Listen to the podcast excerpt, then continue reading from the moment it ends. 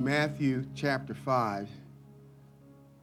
And I want you to join with me and read along with me aloud when you have found it. You are, that's half of you. You are, the salt of the earth. But if the salt loses its flavor, how shall it be seasoned? It is then good for nothing but to be thrown out and trampled underfoot by men. Father, we thank you and we bless you. In Jesus' name, amen. Amen. Praise the Lord. What an amazing time we've already had. I so look forward to coming to this place to see each and every one of you and just to enjoy entering into the courts of the Lord with thanksgiving. Amen. You are the salt of the earth. But if the salt has lost its flavor, its saltiness, how can it be made salty again? It is no good for anything except to be thrown out and trampled underfoot a mother gave her six year old twins permission to attend church with a neighbor, something that she normally would not do. And because the little girls were so excited about going to church with their neighbor, mom said, Fine. When the girls returned, they asked mom permission as she was preparing dinner if they could go into the yard and play church.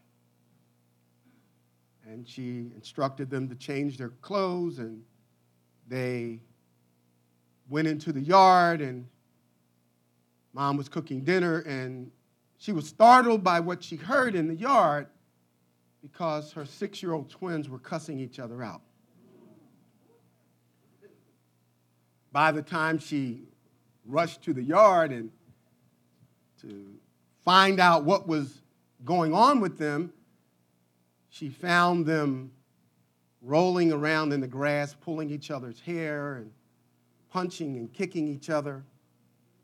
Finally, she was able to separate the two combatants. And she said, What in the world are you doing? And they said, We're playing church. We're playing church.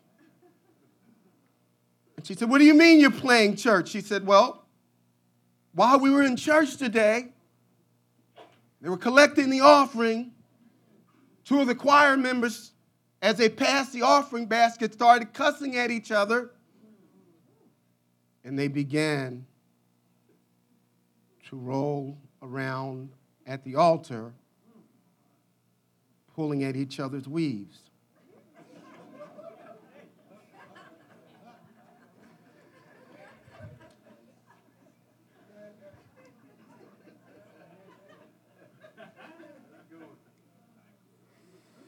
Somebody say amen. amen.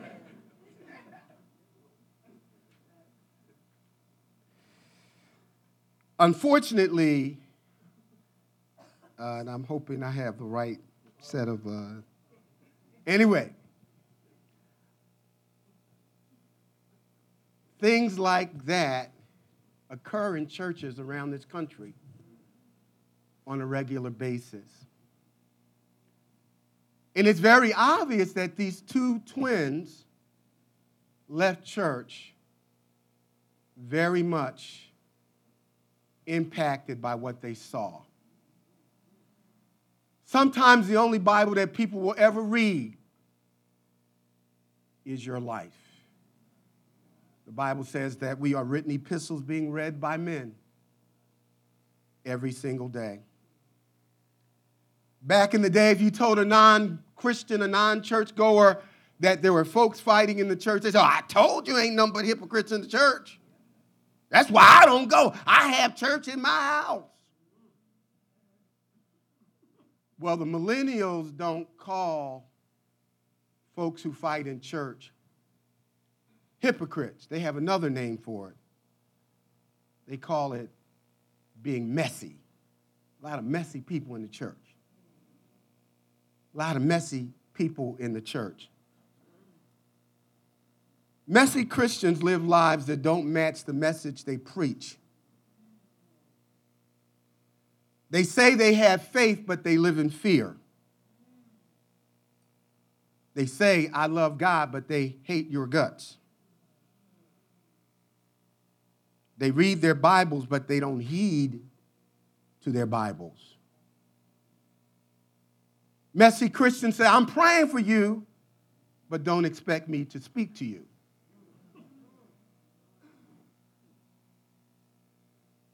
Messy Christians, Christians declare, God has forgiven me and his mercies are new every day, but don't expect me to forgive you. Second mile Christians are not messy. They consistently live lives that reflect the presence of Christ. Don't be a messy Christian. Don't be a perpetrator. Don't be a hypocrite. Don't allow the way you live that you're living so loudly that people can't hear what you're saying. Here's how Jesus puts it, and we've already read it. You are the salt of the earth, but if the salt loses its saltiness, how can it be salted again? It is no longer good for anything except to be trodden underfoot. It's worthless. As the Lord assembles a gathered congregation that is a mixed multitude outside of the city of Jerusalem on a hillside, he begins to teach them what we call the Beatitudes, the beautiful attitudes. And he shifts his remarks from the general multitude. Now he is zeroing in on those who profess to be a part of his kingdom. And what he says in these verses, and we're just going to look at verse 13 today is that as a believer, you are a person of influence.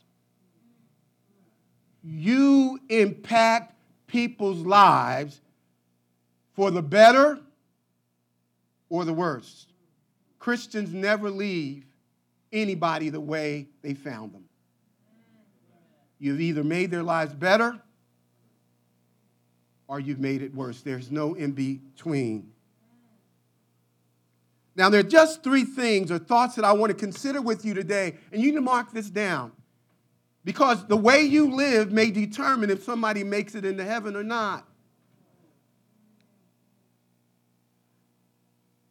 The way you represent may say something about Jesus that is so untrue that people would never want to come to know him personally.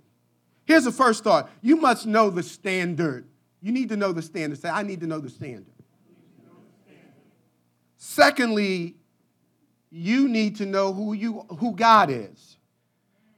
You need to know, let me back off. You need to know who you are. Say, I need to know who I am. And then finally, it's going to get real complicated. You got to write this one down. This is real long. You need to be who you are. You need to know the standard. I want you to write these verses down. And at least nine times in the Bible, and when God says something more than once, it's not because he ran out of, run out of words to say. His vocabulary is infinite. In fact, it's transcendent. He has to condescend, he has to reduce his conversation to communicate with us. So he's not lacking in words. But when God repeats himself, it's a red light. So at least nine times God says what he says in the verses that I'm going to share with you. But write these verses down for now. Leviticus chapter 20 verse 26 and 1 Peter chapter 1 verse 16. And we're going, we're getting there. But let me just kind of keep on laying the runway. We're making this thing, we're going to land this plane, and, and then we're going to take off. Problem many professing Christians today, when it comes to not being hypocritical perpetrators, not having a messy Christian life, not causing people to be uh, distracted from who Jesus is is that you and I, too often, have a distorted view of God. We have downsized God by making him in our, into our own image. We're not made in the image of God, but we have fashioned him in our own image. And by that I mean we have made God whatever we need him to be whenever we need him. He's not sovereign, we are.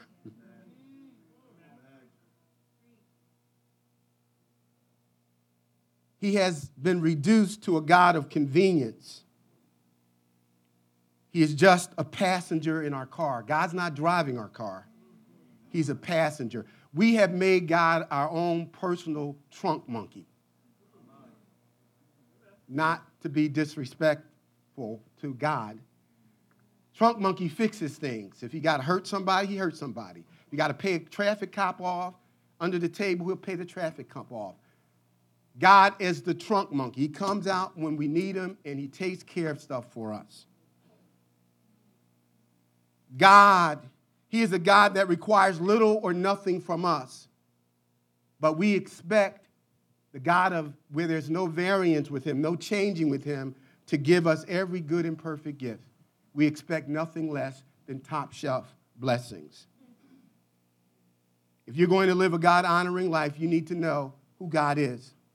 He is the standard, not me,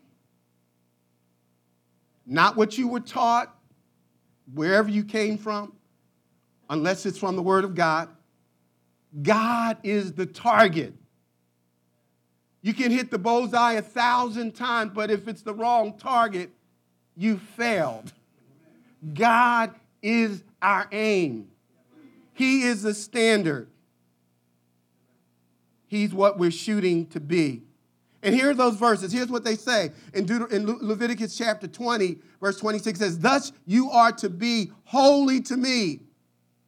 For the Lord is the Lord, for I, the Lord, Jehovah, am holy, and I have set you apart from the people to be mine. God is holy. And he says, I have set you apart as my own possession. And then in 1 Peter, some say, oh, that's the Old Testament. Okay, let's see what the New Testament says. and because it is written, referencing the Old Testament, Peter says, You shall be holy, for I am holy. God is holy of all of his perfections, of all of his characteristics, of all of his attributes, the single most identical quality that is true of God is his holiness. When God is executing his righteousness, he's doing it in holiness. When God, the Bible says that God is, the wrath of God is revealed from heaven against all ungodliness and all who suppress the truth in unrighteousness, when God is acting in his righteous indignation, his wrath is even holy. Everything that God does, his love is holy, his grace is holy. Everything is dressed up in his holiness. So, his most predominant perfection, while all are perfections, the one that covers all of them is that God and first, first and foremost is holy. In 1 John chapter 1, verse 5, it says, This is the message we, we have heard from him and declare to you that God is light, and in him dwelleth no darkness, double negative, no darkness at all. He's holy. That's what light symbolizes. In him dwelleth no darkness, no darkness at all. He's holy. And so when we talk about being Christians that are not messy, the question becomes are we being like the holy God? He is the, the mark. Am I being holy? Stay with me. Now, what does it mean when God commands believers to be holy? The way we used to think of it, there, there are two predominant uh, words. There's a, the Old Testament predominant word for holy is kadosh. Isaiah uses it in Isaiah chapter 6. The angels cried out, Kadosh, Kadosh, the word holy in the Old Testament. That's the most uh, frequently used. In the New Testament is hagios, hagios, which we translate sanctified, and sometimes it's translated holy. And we often associate holiness with not wearing lipstick, wearing a dress that you can't see your, your, your ankles, no jewelry, uh, bow ties sometimes, bean pies. You know, we make holiness a bunch of things that we do or don't do. Holiness has been reduced to legalism. And so we leave those kind of churches and find churches that are less legal. But no matter what church you go to, the God that is taught in the Word of God, the true and living God, He's holy. And so the word holy, when God says that we should be holy, it simply means to be set apart or dedicated to God.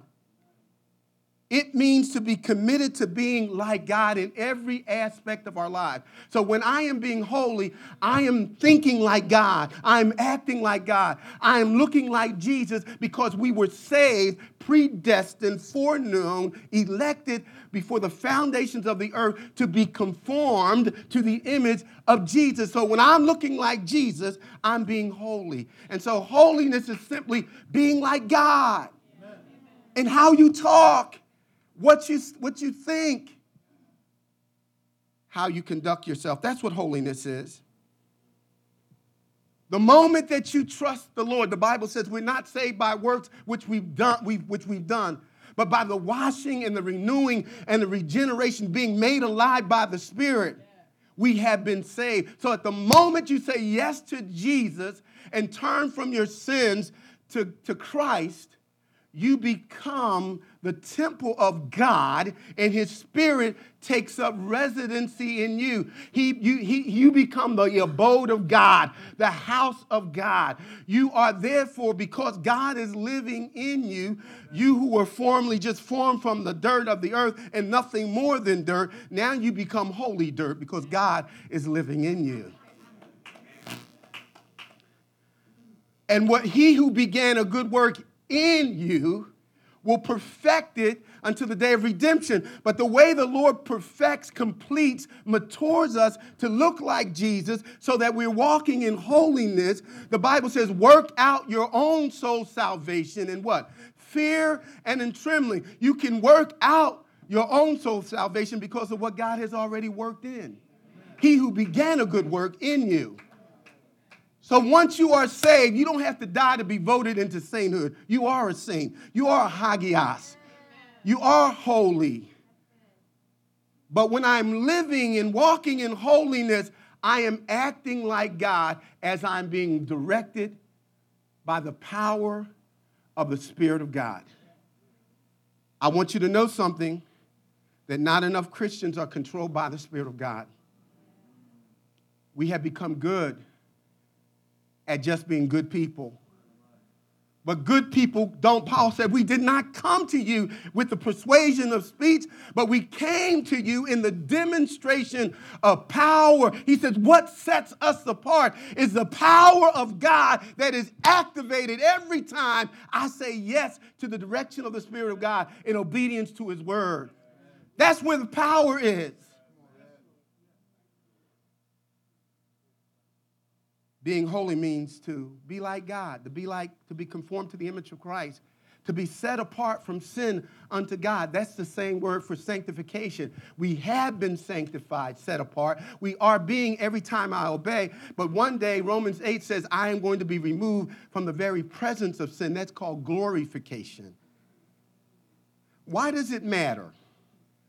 Because too many Christians have reduced being a follower of Jesus as coming to church on occasion.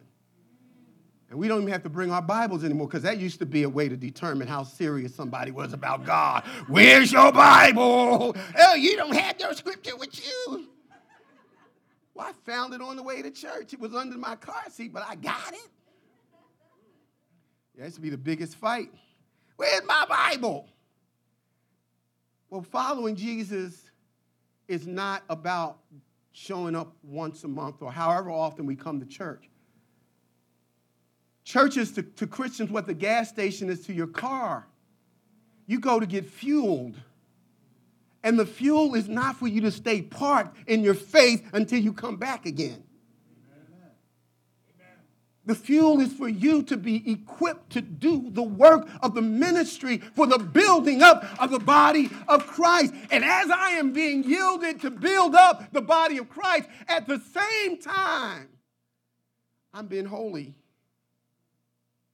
Bible says this is why it's important to know who the standard is. It's God. He is He's holy. And he, he says, make every effort in Hebrews chapter 12, verse 14, to live in peace with everyone and here it is, and be holy, for without holiness, no one, no one shall see God.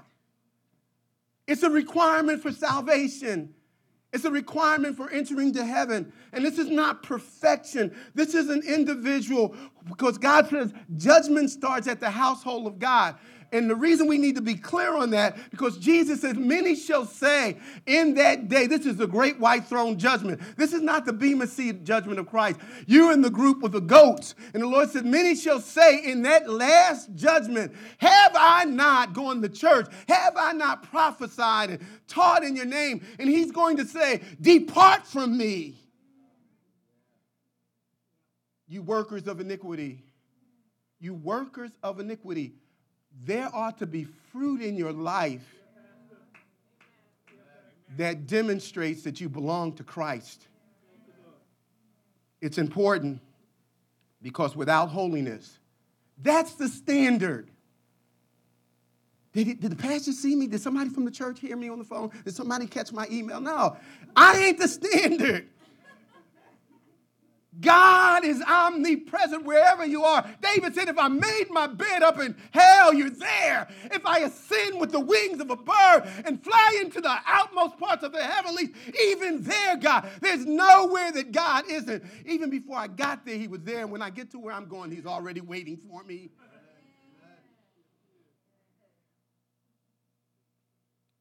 Before uh, I relocated, before I located, uh, uh, located to Dallas, Texas, uh, where uh, Texas is where three of my four children were born. Uh, Kanita was born in Houston, and uh, I don't know if she remembers that. It's been so long. Anyway, I had never been any further than a day trip to New York City on a train with my aunt. I'll never forget that because during that trip, she purchased a baseball glove for me that we stole. she stole it and put it in my bag. And we got on the train and came home. What a great trip. if it's your aunt, it can't be stealing, can it? so, when I went to Dallas Seminary, I had no concept of the distance between Texas and Philadelphia. So I jump on a plane, and I didn't even know that Fort Worth and Dallas aren't the same. So I had no way to get from the airport to Dallas, the city where the school is, seminary is. But anyway, when I get there and I finally am settled and I'm there for a while, meet, make some friends there, and we get into a dispute, a dispute about which city is better, Philadelphia or Dallas. And of course, Philadelphia is the better of the two cities. And uh, I, I argued and I said, now, you're going to have to go to Philly and see what I'm saying. So this person actually agreed. During semester break, they flew on their own dime. That's a terminology that Elder Wardley uses. anyway, they flew to Philly and stayed with me. And I, as we're driving from the airport, we must have hit 50 potholes. No less. Never noticed potholes. All the time I lived in Philly. First of all, we didn't drive anywhere. We always were on the bus. And then secondly, I said, well, look, we're going to go downtown. We're going to take public transportation. Let's jump on the nearest bus. And so we go standing on the corner right across the street from my house. We're not paying attention. We're right on the corner thinking it's our bus. We run up. No, it's not our bus. And the bus pulls off and every piece of trash that was on the ground, when that bus accelerated, blew back into our faces. I'm talking about Philadelphia trash. This ain't Delaware trash. This is Philadelphia trash. that was the first time in my adult life that I realized this is a dirty city. Maybe Philadelphia ain't the blessed place after all. But I had become so accustomed to dirt. We could put trash out on a Thursday and they come three weeks later and pick it up. I could walk to school and be dodging glass and bottles and broken this, broken that. I was so accustomed to that being normal that I didn't realize how dysfunctional and how dirty the place I lived and called home really was until I saw something different. And what I'm suggesting to you is that we are so accustomed to the dirt that's in the church so accustomed to the, the nonchalantness and the, the, the, the, the give me a little bit of, give me $2 worth of God, give me 50 cent worth of God. We're so accustomed to that downsized version of God that we have become, that's who we think God is. But God is not what we are comfortable with. God is holy. He's above all things, and He deserves our worship. He deserves our best. And He didn't save you so you could be comfortable. In fact, he said, Take up your cross. A cross is not for vacation, it's for something, it's a crucifying instrument, it's something to die on. You need to know who the standard is. That's what makes churches distinctive. It's one thing to have New Direction as a name, but are you like God? Does that describe your life? Here's the second thing you need to know who you are. Say, I need to know who I am. Jesus helps us to know. He said, You are the salt of the earth. Now, I want you to see how this statement occurs in the Greek. The emphasis is on the pronoun that is at the beginning of the sentence, and it's a plural pronoun. It says, You are the salt of the earth. And it's demonstrative because the intention is this. You can rend, the verse can be rendered in this way. You alone are the salt of the earth. There's no other salt. It's you. You are you, you his team. Ain't no B team. Ain't no secondary plan. You are you and I are it. Christians are the only salt in the world. You and I alone are in this unique ca- ca- uh, category that Jesus describes. So you alone are the salt of the earth. And it's the verb is in the present progressive tense. He says you are. It means that you are currently, right now, today, the moment you trust Jesus, and continuously will be until the Lord calls you home. You will always be the salt of the earth. The question is are you salty salt?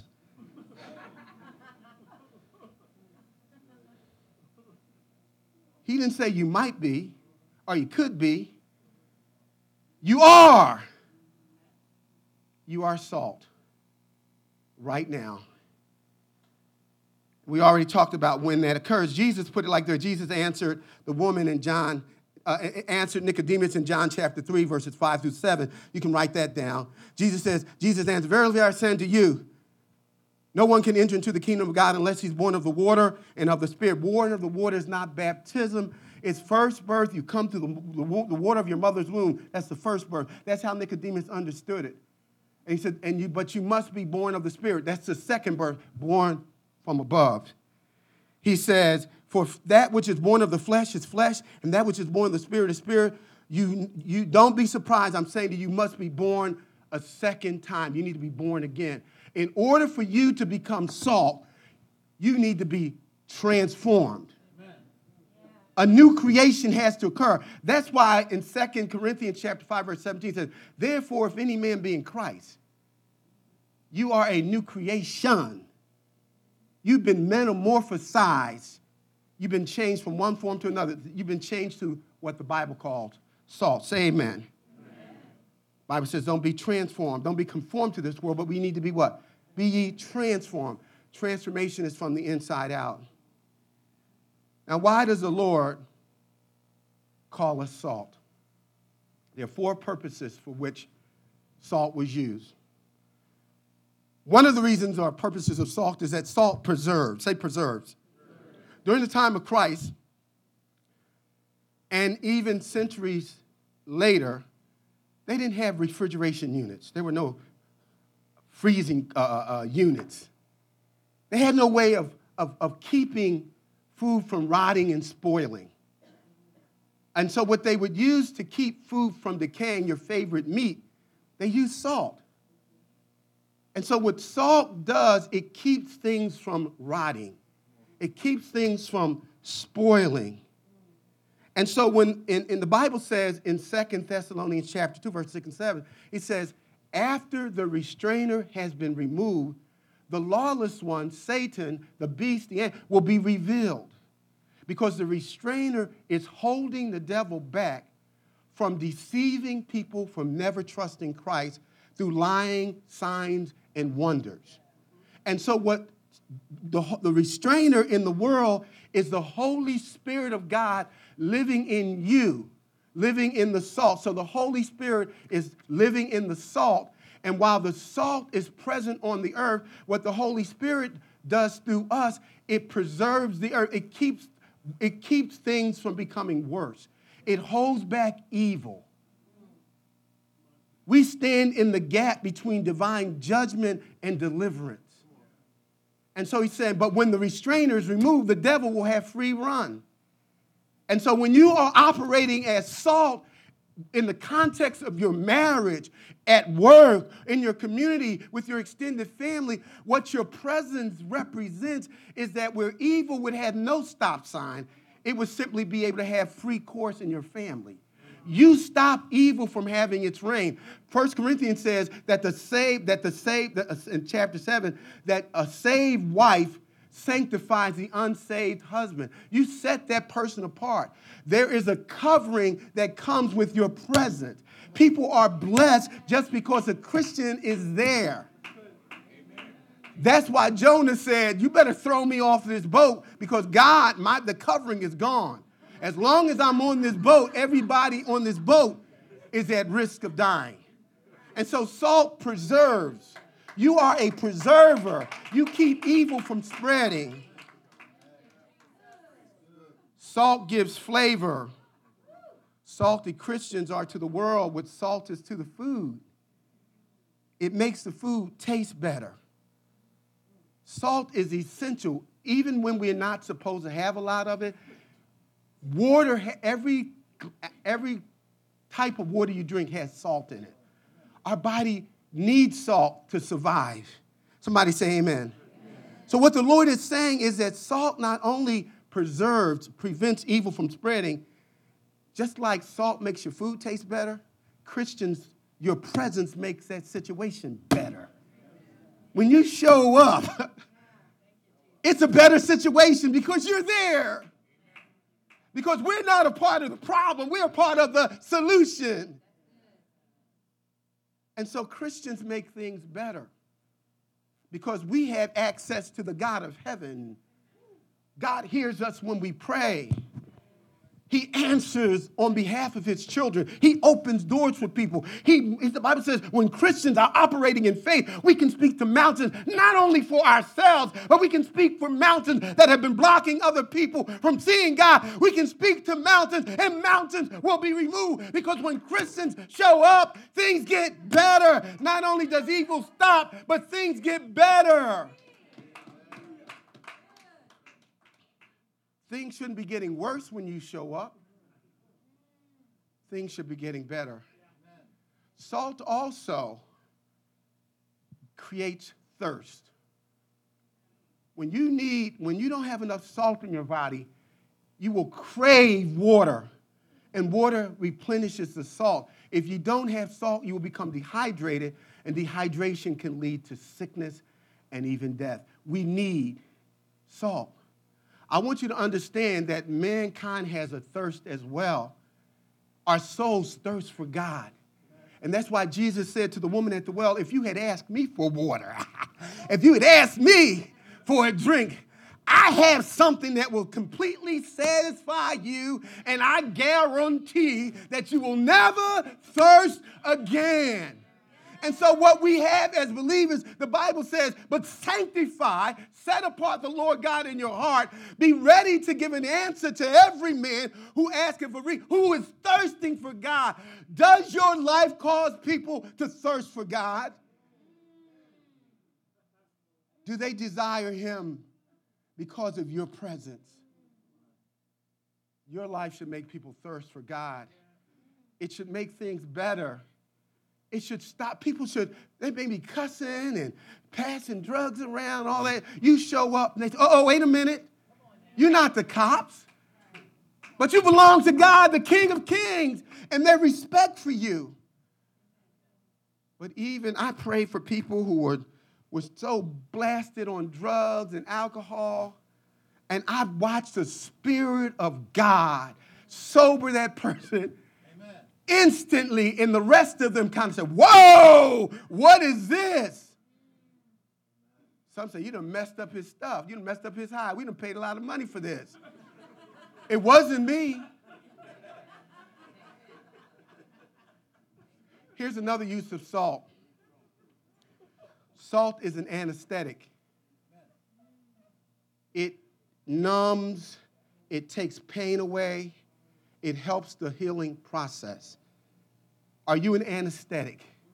Do you help to wound the broken heart? Do you bear the infirmities of the weak? Do you restore those who have been broken and fallen away? Do you help bring healing into people's lives or do you bring trouble to their lives? Jesus said, You are the anesthetic, you are the preserver, you are the one who gives people thirst for me.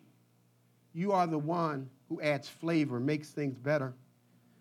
We're talking a little bit about getting a loan for our church. And it's amazing how much the bank requires from you if you want to buy a house. They want to know where you were born. They do everything but take your blood type and your DNA. If they could get away with it, they would.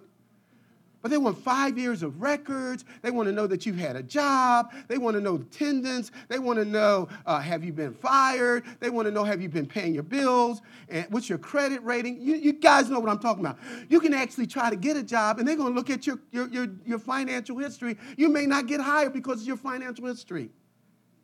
And so we get all nervous. We'll make sure we'll get this thing straight. I'm trying to get a house, girl. I'm trying to get a car. Ain't nothing like going to a place and you see the car, you done picked it out, you done drove it, and you done leaned back. And then they say, You can't have it. Your credit's bad. And so what we do, we'll work five jobs trying to get our credit. We want to be good credit partners. We want to get our credit approved. We want to be able to get that thing that we love. What kind of credit partner are you with God? Could he sign off on you? Are you a salty Christian? Are you working overtime to make sure that you keep short accounts with the Lord? Is it your first desire to seek Him first? The Bible says, Seek ye what? The, first, the kingdom of God and His what? His righteousness. He says, All these things. Do you have a heart's desire to be what Jesus said you are. You are the salt. You are, you alone are the salt. Somebody say amen. amen. Finally, you must be who you are. Say, I must be who I am. But if the salt loses its flavor, how shall it be seasoned?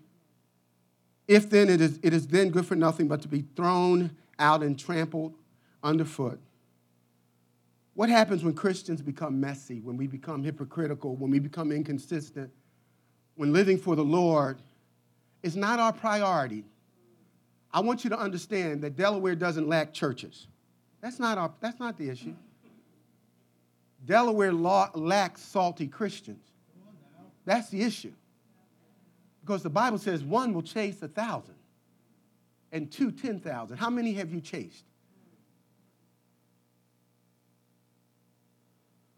What happens when a Christian becomes messy? One of the things that happens is that you lose your flavor. He says, you, that is, you use the ability to stop evil because people say, How are you going to tell me? A father came in the room, his son was smoking. He called him, he said, What are you doing smoking? Why would you do that? Smoking kills, you get cancer. Who taught you how to smoke? He said, You, dad. Father didn't know that his son would see him going in the backyard when his dad thought nobody was looking. And the way we used to say in the past is our son saw, Well, I'm grown. You do as I say, do not. No, no, no, no, no, no, no. Our kids become what we are. That's why 61% of the children that are raised in quote unquote evangelical churches, when they grow up, they don't come back. Something like uh, a crazy percentage, like 67% of children who are born in the church don't even believe that Jesus rose from the dead. They, they believe that every religion is just as good as the next. There's no, Satan is not real. And then the question is, well, what is a singular thing? You brought the church, child to church, they were in children's church, they had all these special ministries. What they, what they didn't do is practice the faith in front of the kids away from church. The best lessons are caught rather than taught. The angel of the Lord went to the city of Sodom and Gomorrah after, after Abraham had prayed. He said, Lord, if there's a hundred, would you spare? Would you spare a hundred? He said, I spare a hundred. If there's 50, would you spare, spare, spare a third? And he got down, he said 10. If he had said one, God would have spared them all if he had simply kept on praying in that way because Abraham was a friend of God. Strange to me, but he was God's friend. It's complicated. And so gets to the city, and these, these homosexuals said, We want to we wanna have sex with the men that are staying in your house. And so, somewhere in between that interlude, Lot is given instruction that God is going to destroy the city. Go tell everyone that you love to let's pack it up and get out of Dodge. So Lot goes to his future sons in laws the Bible calls Lot in, in Hebrews chapter, in, in 2 Peter chapter 2, it says Lot was a righteous man and the, where, where he lived vexed his soul. But he compromised. He wasn't a salty Christian because he said he was righteous, the same term that is used of believers. When he went to his sons in law, the Bible says that they heard him say, Let's run and escape for our lives. They laughed at him because they thought he was joking. They didn't take Lot seriously because of the kind of life he lived. Lot gained all of the material success that you could ever want. He was a ruler in the city of God, Sodom and Gomorrah, a place that God cursed. You can go, where, uh, go to a place where God is cursed. And so finally, he persuades his family. The angel literally has to grab Lot by the arm and drag him out of the city. He didn't go with full cooperation. He literally, carnality makes you crazy. And so as they're leaving, his wife looked back at their townhouse. She looked back at their bedroom. She looked back at Neiman Marcus's. She looked back at their, their, their multiple SUVs. And, and the Bible says, the angel said, Don't look back. And the scripture says, the moment that she looked back, she was turned into stone. And then Lot finally reached the place to escape. The Lord told him to go somewhere else. He said, No, if I go there, they'll kill me. Like God is not. God's protecting you to get out of uh, uh, destruction, but you're going to now tell the Lord where you should go. Okay, God, permissive will. You can go. Ends up in a cave. His two lovely daughters. He got them out of Sodom, Sodom, but he didn't get Sodom out of them. So they got their father drunk. Two nights in a row, he had sex with his own daughters. And they gave birth in an incestuous relationship. Read about it. And those children became two of the worst enemies to the children of God. What I'm saying to you is when you don't let the Christ in you direct your steps by living for him in holiness, your life can lead to the destruction. Lot got out of Sodom and he lost his entire family. Is, that, is it worth it? You can lose your entire family chasing what God never sent you after. Remember the story of uh, Elijah? He ran by, in fear. You can lose your testimony. It's not always this terrible list of things. He incest. Uh, he went to a city that God told. No, no. Sometimes it's a sin of omission. You just didn't do what you're supposed to do. Elijah just said, if I got to deal with this woman, I'm out. He fled. And in his fleeing from Jezebel, he became so depressed that he asked the Lord to do a, a Dr. Kevorkian on him. Pull the plug, Lord. I want to die. And you know what the Lord did? The Lord said, Look, I want to have a one-on-one conference with him. In the strength of one meal, Elijah went, went for 40, 40 days and 40 nights without eating, ended up in a cave. And then the Lord said, He got there. He said, What in the world are you doing here?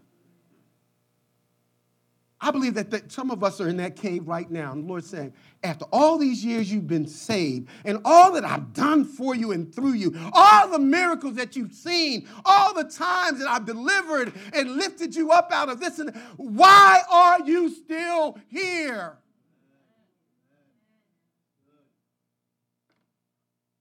And the Lord said, okay, I got another plan. He fired Elijah and told him, Go anoint Elisha. That basically, when Elijah, out of fear, failed to do his ministry, God replaced him. And so, what happens when you are not living uh, in a way that you recognize that you're in the witness protection program, you're trying to protect your witness. You want to honor God. God said, okay, you don't want to do what I'm telling you to do. I got some Elishas waiting in the wing.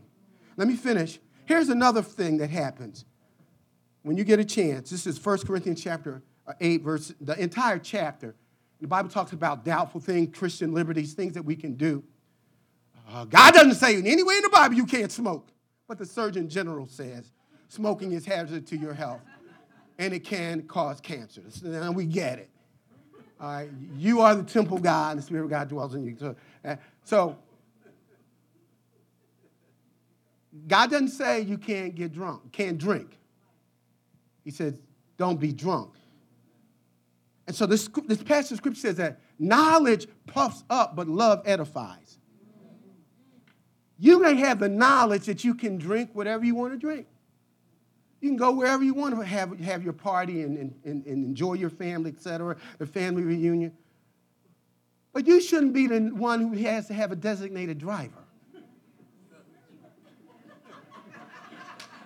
You're the drunkest one at the family reunion talking about how you love Jesus. As Christians, we don't get to wild out because my testimony impacts weaker Christians that can, and my, their, my failure to protect them can lead them away from Jesus. I may never get strung out on drugs, but if they see me getting high, that may be the t- first time they say, oh, Christians can do that. Say, yeah. And then they tried one time and now they're addicted. There's some things that you're not going to see Pastor Benson do. Not because I can't, but because I don't want to allow my testimony to be a hindrance to you. Amen. Knowledge puffs up, but love edifies. Here's another thing. He said it becomes good for nothing. Good for nothing. Your testimony can become worthless. And that means that you now have no spiritual power. Samson had played with sexual sin for so long. The Bible says that when Delilah said, The Philistines are upon you, and the scripture says he jumped out as in times past. Like the man who decided that since he was 3,000 miles away from his wife and she would never know, beautiful woman at the bar, she's making eyes at him, he's making eyes at her, and man, really gonna make eyes at this little dude? And I'm gonna, okay, it's on. And for one night, and he said, I'm going home the next day. And she, I, I hope she won't be here when I get up. then nobody knows but her and me. She wasn't there when he got up. So he just grinning. Oh man, I got away with this. I'm I can't believe she was a model. She was beautiful. She actually came to my room in my bed. And he's getting in there. He's half can't wait, can't can't can't see. He turns the light on the bathroom and written in red lipstick, "Welcome to the world of AIDS." This woman was going to conventions around the country paying back men for giving her AIDS by spreading it to them. So Samson jumps up, as in the past, but he, the Bible says he did not know that the Spirit of God had departed. Now, we don't have to worry about God's Spirit departing from us because the Spirit, the Bible says we are sealed until the day of redemption by the Holy Spirit. But in the Old Testament, the Holy Spirit came and he went. And so here was Samson without any power. I want you to know what happens when you are, when you are not living right you can't really shout. You can't really worship. You can't really praise God. You got on fake praise. Your prayers ain't going nowhere but the ceiling. You have diminished power. It's like you're trying to lift up a car with one arm. That the, the strength that we should be operating is not our mind, our power, but in His power. But what happens when we're not living right, your power is diminished. Let me give you a final thing here, and then we're going to move on. Paul says, But I discipline my body and bring it under subjection, lest when I preach to others, I myself may become disqualified. I believe that God will put you on a shelf, that you won't have a voice to your family, to your own children, because of how bad you lived. Now, of course, God can heal and mend. Sometimes that doesn't happen because of the wounds that were inflicted on the people that you hurt when you were wilding out. Paul says, I discipline my body.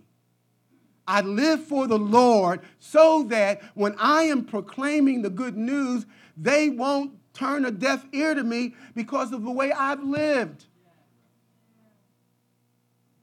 That means I'm no good for anything but to be trodden underfoot. You're on the shelf. God is done with the, the, the, the potential of being effective in the sphere David continued to be king, but the Lord said, The sword shall never leave your home. And just study the history of generational curses on David's family because of his bad testimony. Now, how can you stay salty? Let me finish with this. You need to stand up for what is right to stop evil. You do. You need to get some backbone. Wherever you find yourself in a position where you can stand for what is right, be salty by speaking against evil. Speak against evil. Amen, everybody. Okay. Seek to be a part of the solution rather than the problem. Anybody can tell somebody else, yeah, that's wrong, and I can't understand, and why won't they get their act together? You know that church, they just do this and they do that. Okay, what's the solution? You're salt. You're, you, you make things better. Serve others. This is what happens when you're in the flesh. You're going to be serving yourself. Serve others so they can see Jesus. The best and clearest way to show somebody Christ is by being a humble servant humble yourself and do something for somebody. Here's the final thing stop living in known sin. It may be secret to others, but known to you, because a little sin in your life will spread like cancer.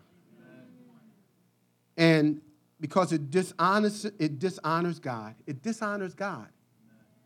There's nothing more liberating than to turn away from sin and to live a set apart life. That's where the power is. Well, I don't love, I don't, I just don't get much out of my Bible. And when I pray, I don't think God answers. And do you have some pride, personal sin in your life that you haven't confessed?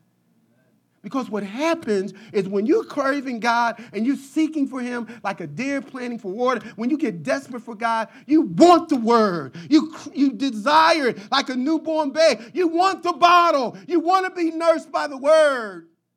But when we're not doing right, you're not going to have that craving. And so the problem is not with the Bible, it's not with the church. It's look in the mirror. Stand with me back in the 80s, one of the most popular commercials was Be Like Mike. And we all know, you don't even have to say who Mike was. We all know. I'm about number 23, Michael Jordan. Michael Jordan made having a bald head. Before Michael Jordan, it wasn't cool to have a bald head. Unless you're a handsome guy, you know. So some of us got it. But when Michael Jordan got his hair cut, then it was, we're going to be like Mike. You had grown men wearing the number 23 out on the court, and their tongue sticking out when they take a shot and count down one, two, you know, five seconds, four seconds. Mike, you know, Mike, you know, we talking about like with Michael Jordan, you know, three feet tall. We made Mike being like Mike has helped him to become a billionaire. And I don't know about you, but I don't know Mike Michael Jordan's personal life. But I hear the Lord says, Be ye holy. And my question is you, all of us have modeled our lives after somebody. Somebody has been influenced, influenced the way we are. My question to you is who wants to be like you? Who would say, That's a wife I want to be like? I want to be that kind of mother. I want to be that kind of father. Who wants to be like you? If you, he said, no, nobody want to be like me. Be like Jesus. Well, Paul said, follow me as I follow Christ. So if you are the salt of the earth, somebody ought to be thirsting. Somebody ought to be craving for Jesus because they see the Christ in you, the hope of glory. Somebody ought to recognize there's something very special about you, unless you're a messy Christian.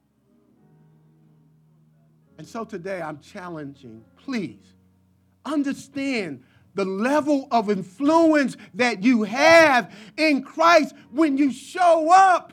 Things are automatically shifted because you take with you the very presence of God this ain't about no titles, ain't about no, this is about who you are in Jesus. Please be the salt that you were created to be. Let's pray.